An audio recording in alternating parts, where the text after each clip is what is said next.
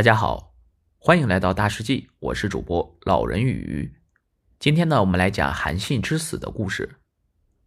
楚王韩信在受封回到家乡后，送了很多钱财给那位曾在河边舍饭给自己吃的老婆婆，还任命曾让自己忍受胯下之辱的屠户为中尉，称他是一位勇士。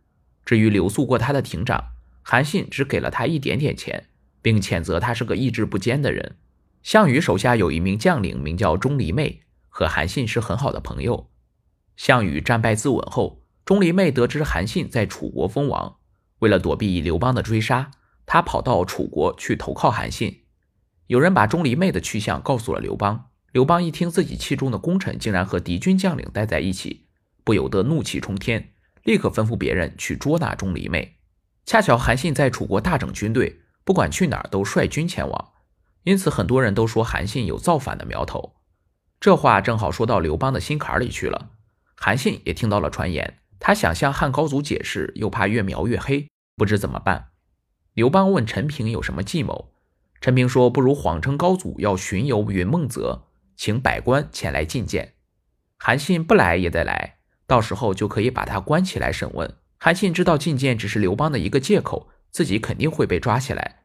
他跑去和钟离昧商量对策，钟离昧轻蔑地说，看来我是逃不过一死，但你别以为这样就能逃过一劫，刘邦迟早会杀了你。说完，钟离昧就拔剑自杀了。韩信把他的头割下来献给刘邦，以示自己的忠心。没想到刚见到刘邦就被左右侍卫用绳子捆住了。韩信对刘邦说，看来别人说的没错，狡兔死，良狗烹，高鸟尽，良弓藏，敌国破，谋臣亡。如今你已得天下，我也失去了利用的价值，成了一个威胁。刘邦被说得面红耳赤，但没有释放韩信，只是把他带回洛阳，贬为淮阴侯，软禁起来。在禁足期间，韩信和张良一起整理了自秦朝到现今的兵书，一共182本。这是我国历史上第一次大规模的兵书整理，他们还对军纪做了些补充和调整。韩信写了3篇用兵之道，如今已经失传。韩信知道自己的谋略是刘邦最顾忌的，自此之后，他不再参与政事，不上朝，也不随高祖出行，每天都待在府里唉声叹气。他为自己被贬为淮阴侯感到愤愤不平，讨伐项羽时自己尽心尽力，现在居然和周勃、灌婴平起平坐，韩信感到很不公平。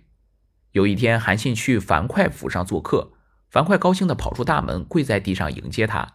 韩信不但不领情，还在心里嘲讽自己落败到和樊哙交往的地步。列侯陈豨被刘邦封为巨鹿郡郡守，临行前来看望韩信。韩信悄悄地问陈豨愿不愿跟着自己，陈豨发誓忠于韩信。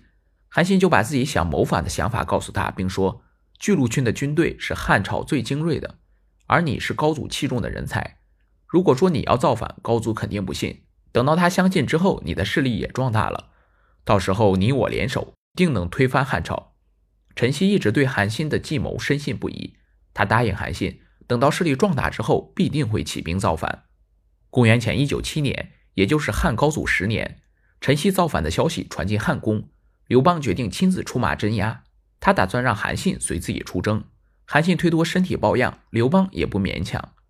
等刘邦带兵出城后，韩信就在府中和门客们商量如何进攻宫殿。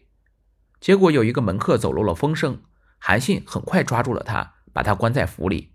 这位门客的弟弟去韩信府上要人，被韩信恐吓了一番，于是他把韩信密谋造反的事情告诉了吕后。吕后顿时发觉事情重大，可是无凭无证，奈何不了韩信。吕雉就找丞相萧何帮忙，萧何说不妨让我去告诉他陈豨被杀的消息，然后把他带来朝中。吕雉连忙派人在宫殿里埋伏起来，等韩信来了之后，将士们便把他抓起来带到吕后面前。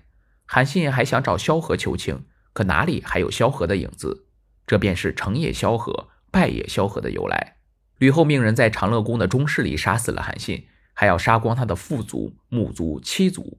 一时间，长安腥风血雨，随处都能听到哀嚎声。好了，我们今天的故事就讲到这里，欢迎大家评论、点赞和转发，我们下期再见。